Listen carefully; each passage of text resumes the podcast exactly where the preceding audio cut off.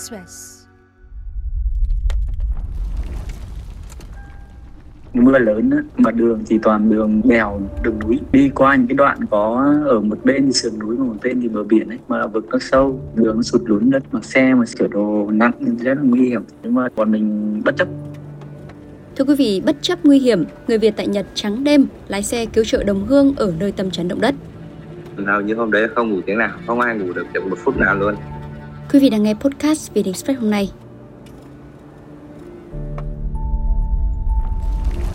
Chiều ngày 3 tháng 1, cách tâm chấn 70 km, khi tình hình tại khu vực mình ở được đánh giá là đã ổn định, hay tin nhiều người Việt còn mắc kẹt thiếu thực phẩm, đồ ăn, nước uống ở vùng tâm chấn bán đảo Noto. Phan Tuấn, 30 tuổi, cùng nhóm bạn thân bỏ tiền túi, mua đồ, lái xe xuyên đêm đến các vùng tâm chấn bắt đầu hôm đấy nghe tin là ở Noto động đất và mọi người đang bị mắc kẹt với lại là đang thiếu nước với thiếu thức ăn ấy. Với lại là đang có mấy tốp người chưa liên lạc được, thành ra mấy anh em mới bảo nhau là ở giờ đi ờ, hỗ trợ mấy bạn vùng trên đấy xem. Vì mấy bạn là kiểu cũng mới qua cho nên là không liên lạc được. Nói chung là bọn mình đi cũng không biết là phương hướng các bạn ở đâu, chỉ biết quanh vùng là các bạn trước là ở chỗ đấy thôi. Xong rồi lên bắt đầu mới đi tìm, bắt đầu mới đi hỏi rồi mới tìm các bạn thôi. Bởi vì chỉ biết là mất điện, mất nước, thành ra mọi người đoán ra là ở thực phẩm với nước uống là chưa có ấy. cho nên mọi người cũng chuẩn bị thực phẩm với nước uống để mang tiếp tế cho mọi người. Cái đấy là bỏ tiền túi với tiền của mấy anh em. Chứ còn lúc đấy bọn mình không kêu gọi, không nhận ủng hộ của ai hết. Bởi vì chưa biết được thực tế nó như thế nào, cho nên là bọn mình cứ tự ai có cái gì thì cứ đóng góp vào đấy. Bọn mình cũng mua nước uống, bánh kẹo, thực phẩm, bánh mì mì tôm, cơm, một số đồ dùng cho phụ nữ ấy. hai anh em đi cùng một xe nhưng mà mình đi từ à, 3 giờ sáng đến 3 giờ sáng hôm sau mới quay về. Còn ăn uống thì thực ra anh em đi cũng chỉ ăn bánh mì tạm với uống Đức Lộc cứ đưa sẵn bánh mì ở nhà đi Tương tự, Đăng Mạnh 33 tuổi cũng cùng một số người Việt cùng khu anh ở hô hào nhau gom tiền, mua nhu yếu phẩm, lái xe đưa vào các vùng tâm chấn, trong đó có thành phố Wachima thuộc tỉnh Ishikawa. Mạnh nói thêm, khi hay tin đoàn anh đi cứu trợ, nhiều người Việt cách tỉnh Ishikawa 600 đến 700 km còn tự lái xe, chất đầy lương thực đưa xuống ủng hộ. Hàng trăm người trong hội nhóm người Việt tại Ishikawa thuộc các khu vực an toàn cũng kêu gọi nhau ủng hộ nhu yếu phẩm, tập kết lại một điểm cho nhóm bọn mình thường ngày thường ấy cũng ờ, hay ờ, tương tác với nhau bằng các cái group chẳng hạn như hội ờ, người Việt Nam ở tỉnh Ishikawa này. Xong rồi thì bọn mình bắt đầu đăng bài, bảo là giờ mọi người ở trong đấy nó bị thiệt hại với bị động đất như vậy thì nước với thực phẩm thì cũng đang thiếu thốn như thế, cho nên bây giờ là mọi người hô hào nhau để gom đồ đi vào trong đấy. Thì sau này nhu cầu và nhu yếu phẩm càng nhiều lên ấy, thì bọn tớ lại đăng lên nhóm này bảo là bây giờ củi lòng nhiều, không lấy tiền đâu. Mọi người mà mua được những cái nhu yếu phẩm gì chẳng hạn như nước, đồ ăn thức uống ấy, thì hãy mua, xong rồi là đưa đến cái chỗ tập kết đấy chứ không nhận tiền. Có nhiều người anh chị nó quý lắm. Chở cả xe đồ tít ở dưới Osaka cách 700 cây 800 cây hai vợ chồng chất đầy một xe tải nước rồi bánh mì rồi mì tôm rồi cơm rồi đưa lên cho bọn tớ để bọn tớ chuyển vào. Thông thường thì với 70 km, anh Mạnh sẽ mất từ 1,5 đến 2 tiếng lái xe. Xong, sau động đất, sạt lở kèm với tuyết rơi, anh dành cả đêm để di chuyển với bờ vực sát vách. mình đi xuyên đêm. Thường đi vào đấy nhanh lắm bởi vì có cao tốc. Đi vào đấy tầm khoảng tiếng tiếng rưỡi là đến nơi nhưng mà bây giờ vì động đất như thế là cao tốc bây giờ là nó bị cấm một chiều. Với lại có nhiều đoạn nó bị gãy gầm cầu nên là không đi được. Đi đường thường thì phải đi đường đèo núi. Rơi tầm phải đi vào đấy phải mất 5 tiếng 6 tiếng. Nếu mà khó khăn khi mà bọn tớ di chuyển vào thì chẳng hạn như có những đoạn có đường mà bọn tớ đi vào ấy đường nó bé lắm. Cũng hai lần xe nhưng mà khi đó thì đường nó ở bên bờ núi nó sạt nó sạt lở đất xuống. Chỉ có mỗi lần xe mà đi sát bờ biển với cái vực bờ biển đấy tầm khoảng 30 mét 40 mét đấy, địa hình nó cao, nó hiểm trở, bọn tớ đi vào đấy, xong rồi khi đi vào đấy chỉ có đi thôi chứ không lùi được nữa, bởi vì không có chỗ cách xe, nguy hiểm. Ở bên bờ núi thì nó lún xuống, đồ trong xe bọn tớ còn chất đầy nước, khoảng một tấn đồ, mà đi vào đấy sợ, đi qua đấy xong thì còn nói là không biết tí là ra ra được không, bởi vì bọn mình đi theo đoàn cứ top năm, sáu người, hai, ba xe ô tô một một tốt ấy, chứ không phải là kéo nhau cả đoàn đâu. Thì những cái đoàn đi trước ấy, họ sẽ vé đường bọn tớ, tức là vé những cái đoạn đường mà đi được. Đoạn đường là không đi được thì họ cảnh báo là đoạn đường này bị sạt lở này, không đi được này, đoạn đường này nó bị cấm đường, không đi được. Gặp bọn tớ các bạn bỏ lên khóc, bởi vì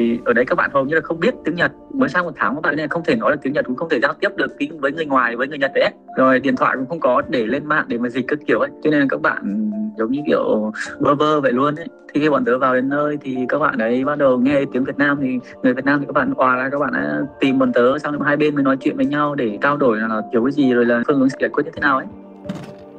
Bên cạnh đó, nhóm của Mạnh còn chuẩn bị chỗ ở cho những trường hợp người Việt ở tâm trấn Wachima cần nơi lánh nạn những người Việt Nam mình ở những cái khu sơ tán tạm thời đấy, thì còn là rất vất vả luôn, hầu như là nhìn nó chán luôn. Bởi vì trong khu đấy là, như Việt Nam mình gọi là ở trên các cái tỉnh miền núi ấy chủ yếu là người già thôi. Với những cái bạn thực tập sinh mới sang là làm những công việc chẳng hạn như dệt may rồi chế biến thủy sản ấy những cái khu tập trung lãnh nạn nó cũng đang bị xuống cấp với lại tồi tàn lắm. Các trang thiết bị nó không tốt có một số bạn mới sang được một hai tháng ấy tiếng nhật người bạn không biết gì cả. Cho nên là giống như kiểu là không thể ở đấy lâu được ấy. Nên là bọn mình cũng tìm cách bọn mình đưa các bạn ấy ra ngoài chỗ những khu bọn tớ ở ngoài này đấy. Thì ở chung với những bạn đang ở ngoài này chẳng hạn như nhà cửa của ai mà có phòng trống hoặc là không có dùng đến ấy, thì bọn mình cho mấy bạn ấy vào ở nhờ đấy. Mình chắc là cũng đợi tầm khoảng một tuần hai tuần sau mà khi mà bên công ty với bên cái chỗ nghiệp đoàn phụ trách các bạn ấy tìm ra cái phương án giải quyết thôi Cách tâm chấn động đất Suju khoảng 100 km, Đặng Xuân Sơn, 30 tuổi, một mình gom đồ cứu trợ của nhiều người Việt tại khu mình ở, chất đầy xe. Sơn cho biết từng làm việc ở suju nên thạo đường và cứ thế mỗi ngày sau giờ làm, Sơn lái xe thẳng tới tâm chấn. Sơn nói ngày chỉ tranh thủ ngủ được một tiếng, sau đó lại lái xe xuyên đêm đi cứu trợ. bắt đầu thì là em đi một mình, xong rồi những cái nơi mà em tới ấy, mà có nhóm nào cùng xe cùng với em để đi chung luôn. Thì nếu lộ trình về khác nhau thì chúng em lại tách đoàn ra, mà hầu như là em sẽ đi một mình là chính. Em nói thật là em gần như là đi xuyên đêm, đi về đến nhà thì thường là tầm khoảng năm rưỡi sáng, đấy là ngày đầu tiên và sáu rưỡi sáng của ngày thứ hai. Xong em về em chỉ ngủ được khoảng một tiếng hoặc chưa đến hai tiếng đồng hồ em tiếp tục em dậy phải đi làm công việc chính của em. Xong làm xong công việc chính của em thì em về em lại tiếp tục vòng tuần hoàn, tiếp tục chất đồ lên xe rồi tiếp tục lại đi tiếp vào trong vùng tâm trận động đất có mấy hôm mà em đi thì em gần như không ngủ đường tức là nó sẽ nứt ra làm hai bên ấy và nếu như mà xe đi không cẩn thận đôi khi là cái lốp xe có thể bị chật vào trong đấy và nó bị kẹt lại luôn hoặc là có thể bị sập gầm xe ở trong đó luôn trước tiên là em sẽ phải lưu các cái vị trí ở trên bản đồ Google Maps ấy. thì bên việc này rất hay ở chỗ đấy là kể cả khi mất sóng điện thoại liên lạc thì TPS vẫn hoạt động và mình vẫn biết được rằng mình đang ở vị trí nào trên bản đồ. Thì là em cứ dựa theo bản đồ, xong rồi là em dựa theo các cái lối đi, mình cũng phải phán đoán khá là nhiều để có thể tiếp cận được vào các cái khu vực đấy. Công việc gom đồ rồi lên xe lái cứ thế liên tục gần tuần nay, những món hàng cứu trợ dần được đến tay không chỉ người Việt mà người Nhật ở vùng tâm trấn Soju. Sau đó mọi thông tin được Sơn báo về phía đại sứ quán và đội hậu cần ở khu vực an toàn. Người Việt mình đại đa số trên các khu vực đó là không còn được sống ở các khu nhà riêng nữa. Tất cả đều đã tập trung cùng với người Nhật về các cái khu tị nạn được lập tạm thời ở các trường học hoặc những tòa nhà vững chãi để đánh nạn đấy. Bọn em phân phát xong đồng thời bọn em phải nhìn theo tình hình tại vì là phải chia cho cả phần người Nhật nữa. Mà thấy xe của tụi em tới là cái khu vực đó là chưa có ai tiếp cận được và em là người gần như là tiếp cận được đầu tiên cái khu vực đó. Thì các chị rất là mừng. Tôi nghĩ là sẽ không tiếp cận được, không tiếp tế được vào trong đó. Thế là bởi vì em em tiếp cận được rồi thì là em cũng báo lại cho các anh em biết là lộ trình hoàn toàn có thể tiếp cận được vào phía trong. Tới ờ, cái ngày thứ ba là các anh bên đại sứ quán rồi cùng các anh em cũng hội lái xe ở khu vực Ishikawa có thể đưa vào nhiều hàng, nhiều nhu yếu phẩm hơn vào trong cái khu vực đó thường chủ yếu ấy thì sẽ là nước lọc, là chính tiếp theo sẽ là mì tôm khô, đồ ăn khô mà có thể để trong thời gian dài tích trữ kể cả trong những lúc động đất đã tiếp tục xảy ra hoặc là tuyết rơi dày không thể tiếp cận được nữa.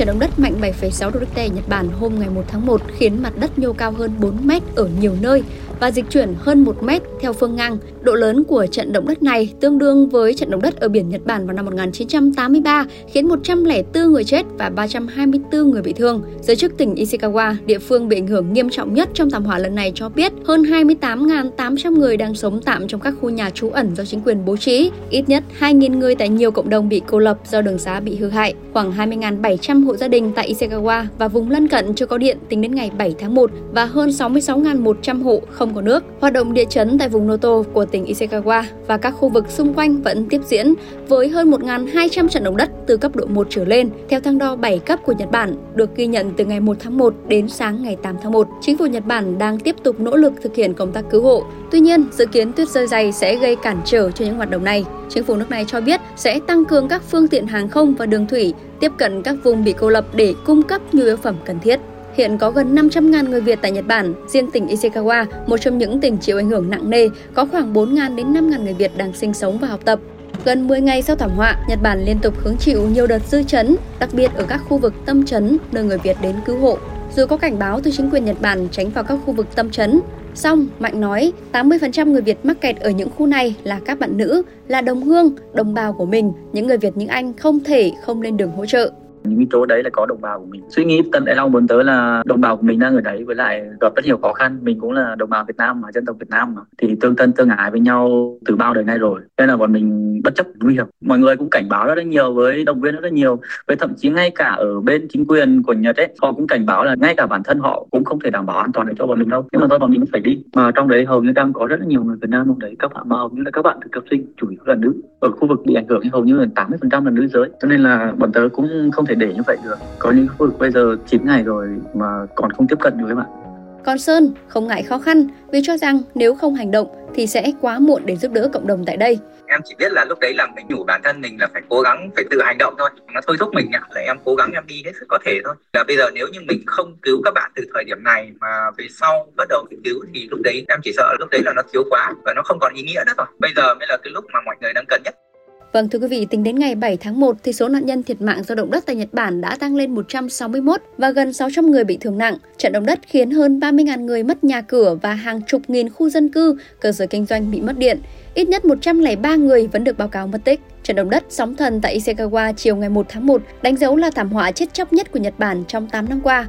Đại sứ Việt Nam tại Nhật Bản mới đây đề xuất thành lập nhóm tình nguyện viên tại vùng động đất, nhóm điều phối và nhóm vận động nguồn lực để hỗ trợ người Việt bị ảnh hưởng. Hiện chưa ghi nhận thông tin về thương vong của người Việt trong trận động đất ngày 1 tháng 1 vừa qua tại Nhật Bản. Nhiều công dân đã được sơ tán đến nơi an toàn. Thông tin vừa rồi cũng đã khép lại chương trình hôm nay. Xin chào và hẹn gặp lại!